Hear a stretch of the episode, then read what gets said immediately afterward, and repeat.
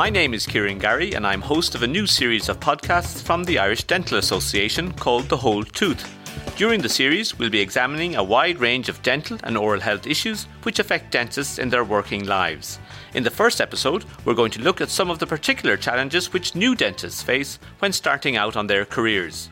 Whatever the topic, you know you'll be getting the tooth, the whole tooth, and nothing but the tooth. Let's meet three dentists in their 30s who are going to share their formative experiences in dentistry with us. I'm joined in studio by Dr. Jennifer Collins and Dr. Daniel Collins, no relation, who work in private practice, and Dr. Caroline Marron, who is studying to be an orthodontist but who previously worked with the HSE. You're all very welcome. Jennifer, if I can start with you, what first attracted you to dentistry?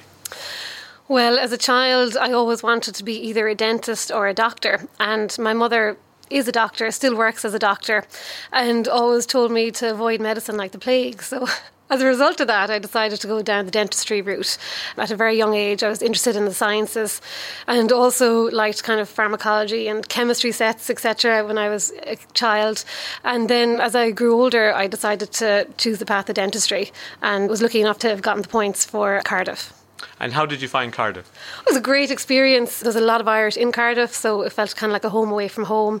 There's a huge, a vast population in the UK. I mean, the UK has a population of 66 million, you know, so there's a, a huge number of patients looking for treatment on their National Health Service. So there was no shortage of patients. So I got a great experience and met some lots of amazing people and formed friendships that I still have to this day. Daniel, Jennifer is from Cork, but you're from Dublin, but you headed to Cork. Yeah, not too many people do that. I was in Trinity for a year doing a course called medicinal chemistry. There was no graduates from that course.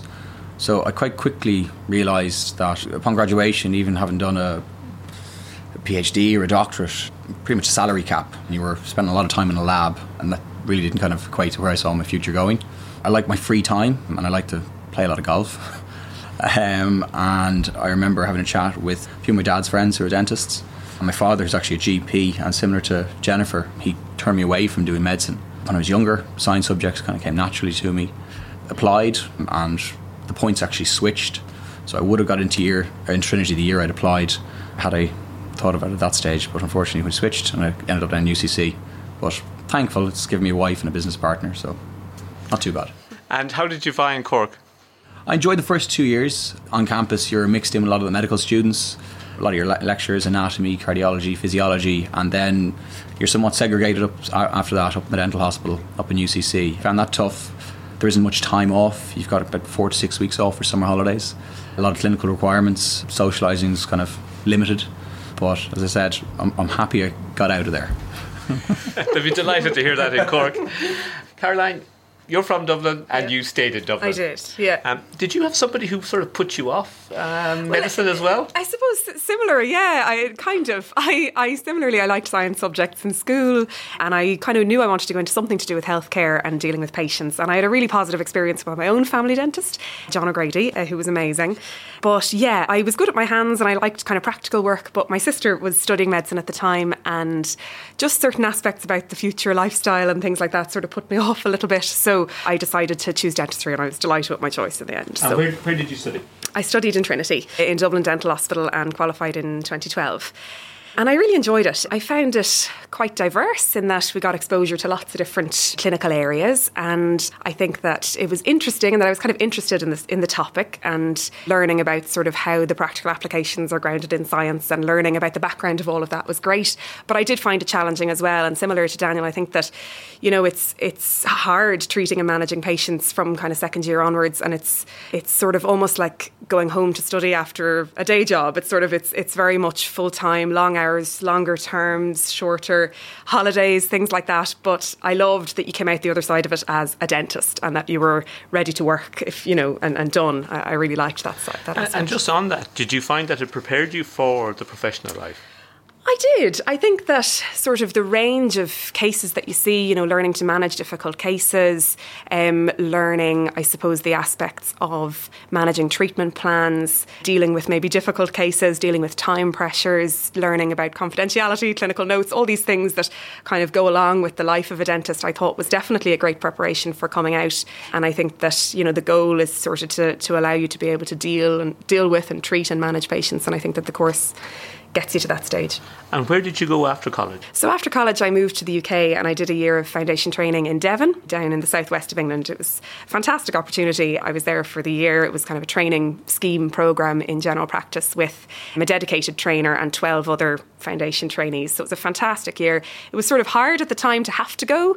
I qualified, as I said, in 2012, sort of in the middle of a recession. So there weren't really many opportunities for newly qualified dentists at the time. And pretty much everyone in my class, bar those who actually got jobs in the dental hospital itself, had to go. So we went, but it turned out to be fantastic. Um, the southwest of England was stunning and it was great training and it was a lovely bridge between college and then independent professional practice. It was a great opportunity to have. Because that is a kind of mentoring year. It is, yeah, exactly. It's as it says, foundation training. So you're you're on a scheme, you, you're in practice, but there's a dedicated dentist who's working in the practice who's your trainer. So if you have any issues or any questions or anything, you can go to them and ask them. And you also have lecture days once a week where you're doing kind of different topics every week and, and gaining more experience. So it was a fantastic opportunity. And, and briefly, then you came back to Ireland and you had a few different jobs. I did, yeah, I did. So I went to a, a careers day when I was over there, and I thought I might like to do orthodontics, and I was advised about training posts that you kind of have to do in order to be competitive and to try and get entry onto that. So the first one they advised was to do a paediatrics year. So I applied for that in Dublin Dental Hospital and thankfully got it. So it was an SHO post,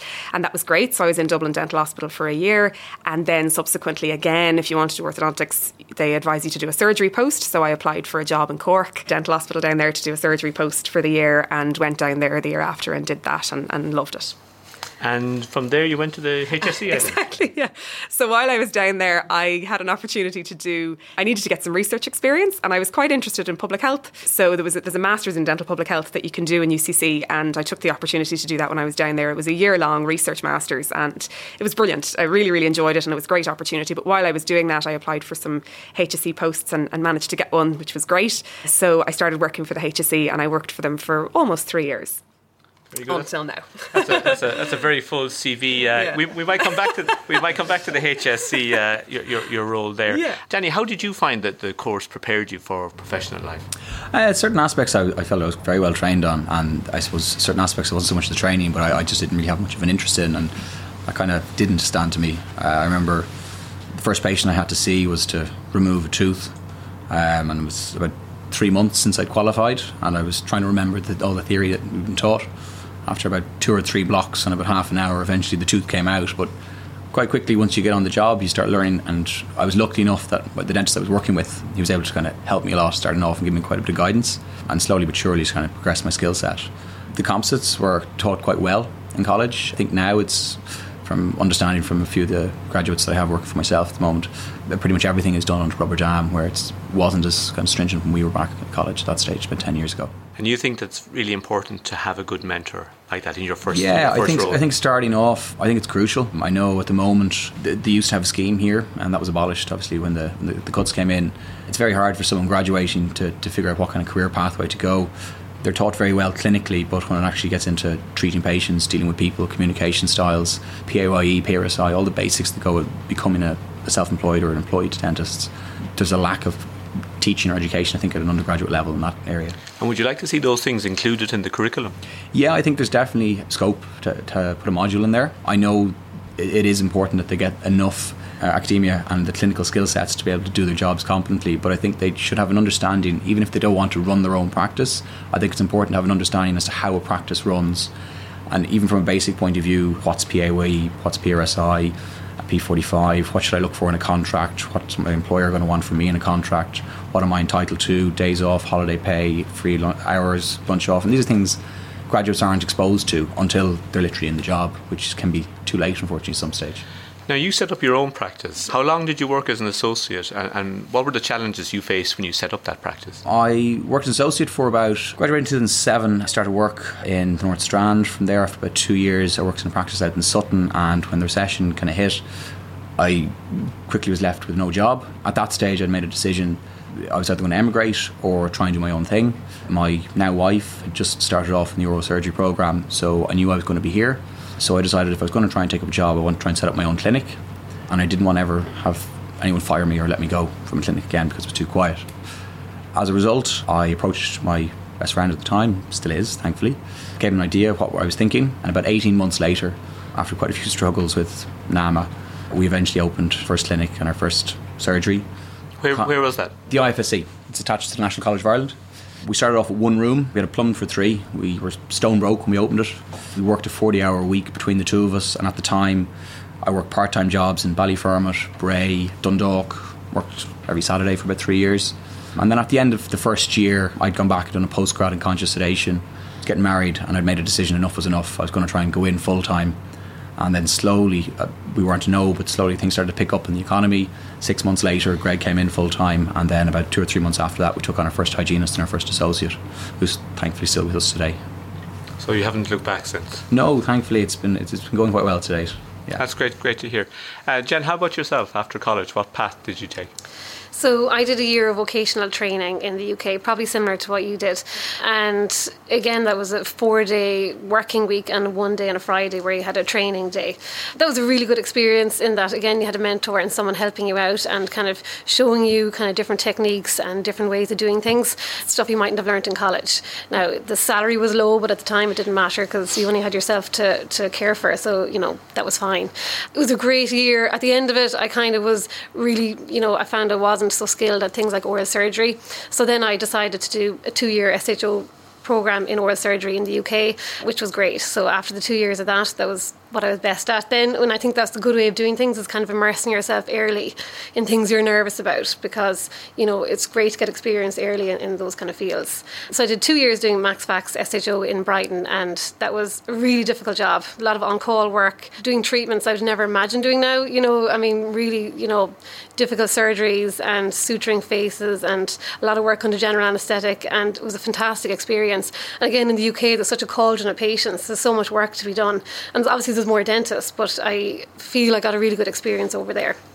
And you, you work as an associate now. Yes. So, yeah. what do you think are the particular challenges that face associates? I guess kind of as an associate, you know, we're self-employed generally, so we, in a way, we don't have any rights over our job, which can leave us quite vulnerable. As Daniel was saying in a recession, he didn't have any job, you know. Whereas if you're a principal, you have a bit more security. Especially for female associates, we have a kind of a whole set of issues that are kind of unique to our gender. That if we want to have children, etc., you know, when we go on maternity leave, in theory, we're not legally entitled to our job back. It's you know, generally there's a good relationship with the principal and you get your job back, but often people aren't getting the jobs back on the same terms and conditions that they left. So they mightn't be doing the same hours or the same days. And also, we don't get paid any. We don't get paid when we're off. We get our statutory pay of 235 euros a week over, you know, 24 weeks, which is about six grand over six months. Just on that, do you think associates should have written agreements with the principals? Well, most do, you know, most do, and most principals and associates have very good relationships.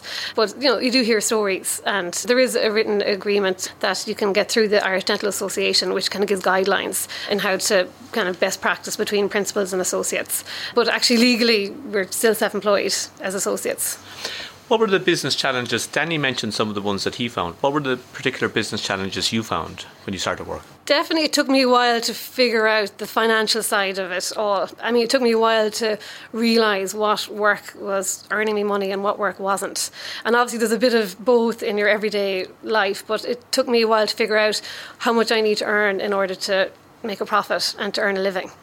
And that really was a good guide for me going forward. In that, you know, I might do more of the bigger cases and maybe, you know, still do the lesser cases. But I began to realize unless you kind of do the bigger cases, you know, it can be difficult to earn a living. I think starting off in your first year when you graduate as well, you just have this massive income stream that comes out of nowhere, having been a student, and then nearly two years later or 20 months later, you're left with this massive tax bill. Like, well, God, wasn't wasn't aware for this, and this is something I think they need to be prepared about when they're employed. Half of what you take straight away should just go into an account that you don't go near, and then live off the other half because the tax man's park that for paid. the future exactly. future tax. Yeah, and do you think dentists are aware of that when, when they graduate? No, you'd be surprised. No, no, they just want to get out and they want to start working and start earning money, but they need to figure out the structure, how they're going to be employed, how they're going to be remunerated, and ultimately how they're going to generate the turnover and uh, how they're going to set up a pension, saving schemes. You're never too young to start with a pension. The younger you start, the better. Put a little bit away every single month, even if it's a small amount, you incre- incrementally can increase it over time. But it's probably the most tax efficient way of planning for your future as well. We talked earlier about the mentoring scheme that is in the UK, but that is actually not available, I think, anymore. You've set up an academy yourself for, for graduate dentists. Yeah, so it was actually the brainchild of my business partner, Greg. Before the last two dentists we took on, it took us quite a while to find graduates before that, it took about a six month period. And we just realised that the way the industry's been structured, you're either going in working for a multinational or a chain where it's based on turnover and profit, and the dentist kind of full autonomy to do, in essence, whatever they want or you go to the UK and you learn how to earn quick. And the quicker you work, the more turnover you get. But there's no satisfaction in your job when you're just constantly just taking out teeth or doing amalgams. So we try to look at a different model and just show younger graduates there's another way of doing it in a model that works.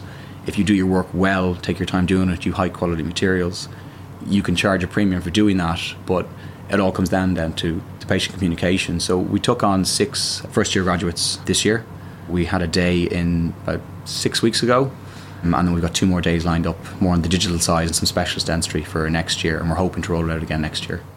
And down the line, do you see that as you, you could possibly reconnect with those dentists in the future? Yeah, I mean, uh, it, it's not a completely selfless act. I mean, I, I, hope if I put up an ad in two, three years, if one of my current associates decides to leave or, or sets up their own practice, and I see someone applying for a position in my clinic and they've been through the academy, I know the caliber of dentist they are, I'd be quite confident that there's going to be someone good with the right skill set. The graduating or the question we asked the graduating class was, from your class who's going to graduate, who'd you most like to go see as a dentist? So you're not necessarily going to get the the most gregarious or the most studious, you're hopefully you're going to get an all rounder. And from having had a chat to some of the people in the dental hospital in Cork and Trinity, we seem to have gotten those students this year. Very good. Caroline, you have had a varied experience that we talked about earlier. Can you tell me a little bit about the differences between the HSE, working in a hospital, and working in private practice? So they're quite, yeah, they're quite vastly different, I suppose. I mean, my first year as a foundation trainee, it was in general practice, but again, as Jennifer said, it's salaried. So you don't have that financial pressure in your first year, which is great because obviously you're quite slow and you're trying to build up your speed and your confidence and things like that. So in that way, you know, I probably didn't get a a true general practice experience in terms of I wasn't an associate, I was a trainee, but it was nice. It was a nice experience to work in a practice and have your own room and to see lots of different things coming in and get exposure to all different types of dentistry. I worked in Sidmouth, which was a retirement village, so it was very much uh, an elderly population. It's got lots of denture experience and things like that. So, but it was great. It was a really good year. But I suppose after that year, one of the things that I hadn't gotten much experience in was paediatrics because of where the practice was. So, going from there into the dental hospital to do a paediatric post was a nice shift in gear, I suppose, to go back to where I'd come from in terms of back to where I'd trained and um, with a little bit more confidence because you'd worked elsewhere and to get that exposure to paediatrics in a hospital setting. So that post is really varied. You're working in Crumlin Children's Hospital, Tallaght Hospital, the Dental Hospital, Mountjoy Prison, quite randomly, and A&E and uh, in the hospital, lots of different settings and you do an on-call commitment and stuff. So it was a very busy year, but it was great to get an immersed exposure into paediatric dentistry and I felt like it was a great year to, to increase your skills and your confidence in terms of there was a lot of treatment treatment under general anaesthetic. So your skill set, you know, you could take the behaviour management out of it in that aspect and you could improve your skills. But then in other settings, you got to improve your behaviour management with children and, and be able to kind of get them to, you know, build up a relationship with them for treatment, which was great. And then I suppose the surgery or similarly, you're immersing yourself in that specialty. With the HSE, again, it's, it's mainly paediatrics. It was kind of a community paediatric post. So you're mainly seeing children under the age of 16 in the public service.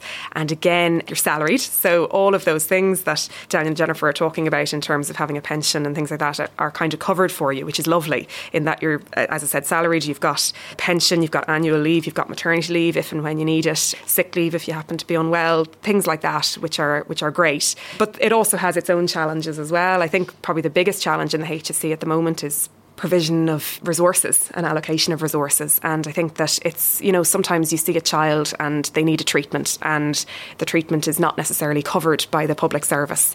And it's very difficult to communicate that to people and to explain it because you're not actually allowed to do the treatment. And that's really hard.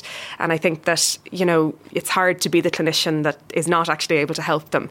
And i think that the people who are working for the HSE in terms of the dentists and the dental nurses and hygienists and managers they have a really hugely you know challenging job in that respect you know in terms of trying to manage resources and a huge admiration for them because it takes a lot of hard work and they really do work very hard for the service. So that's interesting that, that every job really brings its own challenges. Mm-hmm. Jen, you mentioned one thing there earlier about social media. That mm-hmm. you, that that's an important part of, of dentistry right now what I found, I was in the same private practice for over 10 years and, and, and really enjoyed my time there. And when I decided to move practices, a lot of patients didn't know where I'd gone. They didn't even know my name. They might have known my first name, not my surname. So I found in the last year, I really developed a social media platform for myself because I didn't have one up to then. And it's one of my regrets that I didn't start one earlier because I really enjoyed the last year kind of sharing different, you know, tricks of the trade uh, uh, through Instagram or kind of before after posts with full consent of the patient, obviously, or even different um, projects I'm doing in the community, you know, talking in local schools or I did a talk for the IDA recently in the men's shed, and um, you know it's nice to kind of be able to share things like that on Instagram, and patients enjoy reading about it. And do you think it leads to much business? I do actually. It has done, yeah, yeah. It's been quite a good way of kind of subtle marketing, and I have got several patients through LinkedIn or Instagram. Surprisingly, actually. But often it's almost like a history, it's like an online history of yourself. I mightn't have wanted too much of a history in the early stages of my career, but now I'm pretty comfortable with people knowing the work I'm doing. And I suppose that comes with more confidence in Exactly, you. exactly. And I know myself if I decided to move to Galway in the morning, if someone looked me up online, there'll be a lot of information about me online, which I want patients to know about. You know, so it's kind of like an online CV as such. Is that an important part of your business, Danny? Yeah, we, we, we, have a few different people that we engage in social media. We've, people we employ for SEOs, search engine optimization. We've someone else who we get to manage the Instagram and the Facebook account. We've a staff member at the moment who's keen to do a course in marketing. We would encourage all our staff members to, if they want to do any sort of postgraduate courses, we're, we're more than happy to foot the bill for them to do it because it keeps them enthusiastic in their job. Very quickly, I found out money isn't the sole motivator for employees. There's several other factors that you need to take into account as a business owner. Um, I was talking to you earlier, you mentioned um, that you wanted to enhance the customer experience for people that, that come into you. Um, what, what does that involve? So, we spend one hour with a patient. Most dentists would spend between 20 minutes and half an hour with a new patient. For us, it all comes around the patient's journey with the practice. As a dentist, very little of what you do is what the patient remembers. It's the impact it has before they even meet you were they seen on time? What was it like when they came to reception? Was the nurse nice? Was the phone call answered on time? Was the bathroom clean? These are all factors that are going to build a preconception about you and your clinic before they've even come in. So you're trying to tick all these boxes in advance, and the better their experience before they come in to meet you, the happier they're going to be. And then a lot of what the way we present information to patients is visual aids. So we would use intraoral cameras, SLRs, patient experience with Netflix. Um, soundproof headphones, anything just to make it more comfortable for them. No one enjoys getting needles and drilling done, so you're trying to make it as a pleasant experience as possible. And I think you present them with as much information and removing words like you need X, Y, Z and present them with you can do A, B, or C. This is what I feel about this one and this one. What would you like to do? So present them with tangible options rather than send them down a pigeonhole where they feel they have to make a decision. Yeah, sounds like going to the movies. Uh, any mistakes when you look back that you think that you learned a lot from? Caroline? Um, I, not, I don't really feel like I have many mis- big mistakes, you know, thank goodness uh, to date. But I suppose one thing is maybe could I have specialised earlier because I suppose I'm 30 now and maybe it'd be nice to be coming off a training program at my age rather than starting one. But I feel that overall, the years of experience that I've gotten will stand to me well. And I think that, you know, it gave me those six years of working, I think gave me the time to sort of train and to upskill and to reflect on what I really wanted to do with my career. So I think that hopefully I feel like now I'm on the right path and that I've made the right decision. But possibly, you know, it would have been nicer to specialise earlier. But I think overall, it's I've made the right decision. You're happy. Danny? Um, I think, from my perspective, I think HR has been a huge element. As I mentioned, realising the, uh, the understanding of your, of your, staff members, what makes them tick, what keeps them motivated, how to get an active team. Uh, very, very important. Also, the opposite is true. Recognising when you may have a bad team member that affects morale throughout the entire clinic. That's picked up by patients coming in, and that just drags through. So you need to be able to pull them aside, have them sit down, give them feedback on, on performance. What about you? Um, well, I've always wanted my own dental practice, and someday I'm, I'll get there. But I probably should have kind of started the process before I had children, because now I have three small, beautiful children. But the workload is colossal, and it's really busy at home. And you know, I understand. You know, when you have your own dental practice, you really, especially in the beginning, have to be on the ground five days a week and put in the hours. And th- at the moment, I don't think it can happen because of my children. So I probably wish I did that maybe kind of five, seven years ago. But I don't regret having kids obviously. Obviously, but hopefully in the future I'll get there. And if you had to look at advice or tips for dentists starting out, Find a mentor. find a mentor. Find mentor. a mentor as quick as you can. Don't stop learning. Do as many courses you can earlier on in your career. Increase your manual dexterity. Find out what you like, and then proceed in doing more and more of that. But you need to experience as much as you can early on in your career to figure out what you like. I came out thinking I would love root canal extractions. I barely do root canal now. I haven't taken a tooth out for three years. So it, it, it changes. It's constantly evolving. Once you find something you like, you become passionate about it. You care about it, and you upskill, and you become better, and that gives you a niche skill set then to be able to market. What about yourself, Jen? Self care is really important, not to burn out too early. You know, a lot of dentists, I would have done the same. I wouldn't have taken an hour lunch break. I would have sat down in my surgery and done my nose for the first half hour and waited to start back again at two o'clock. Now I take the full hour, I go for a walk, I meet a friend for lunch. You know, I do something active to kind of clear my mind.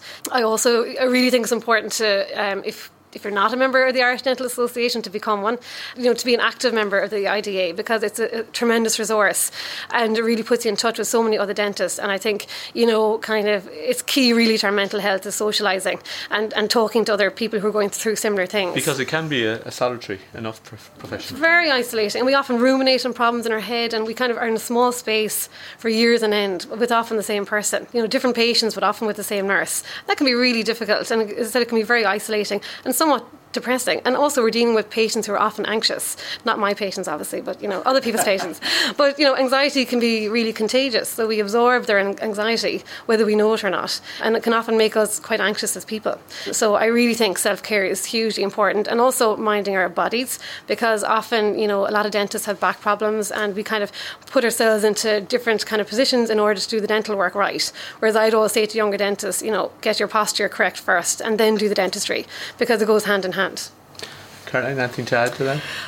I suppose I think just to have belief and confidence in your training. I think that it's a tough and it's a difficult training, but you come out of it a fully qualified dentist and just I suppose to believe in yourself and to believe in your own abilities and to work hard and to always try and do the best for the people who are seeking your care because I think that's I suppose that's the most important thing at the end of the day and that I think if you can get to the end of your career and feel like you've done that I think you can be really proud of yourself.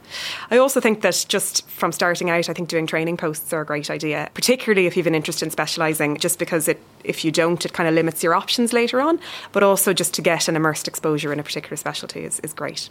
Well, it's great to hear three people so positive about their careers, but can you tell me what do you hate about your job? If there's one thing you can't stand, what is it? Well, I've, I've one pet peeve. It's the patient who stabs a cigarette out before they come in the door to see me. So I said I've sent them to the bathroom to brush their teeth. That, that's. I can smell perio coming in. I can deal with that, but it's coming in after having stabbed a cigarette. A warning there for all smokers. Jen? When I call a patient from the waiting room and they're on their phone and they say, "Hang on, I'll be with you in a minute," and I'm like, um, "We're here, we're ready for you. Uh, two minutes now, I'm just going to finish this call." That really bugs me. Okay, ban mobile phones there. For me, I think it's just parents who are kind of transferring their anxiety to their kids. Do you know, they're kind of telling them they've never been to the dentist, they're coming in the door, the parents are going, it's okay, it's not going to hurt, you know, don't worry. And you're kind of thinking, oh God, like, we haven't done anything yet. You know, we haven't even been to the dentist before. So that, yeah. The only word to- the child is hearing is hurt. Exactly, yeah, yeah, exactly. So that for me. That's great. Thank you very much indeed for joining us. Thanks.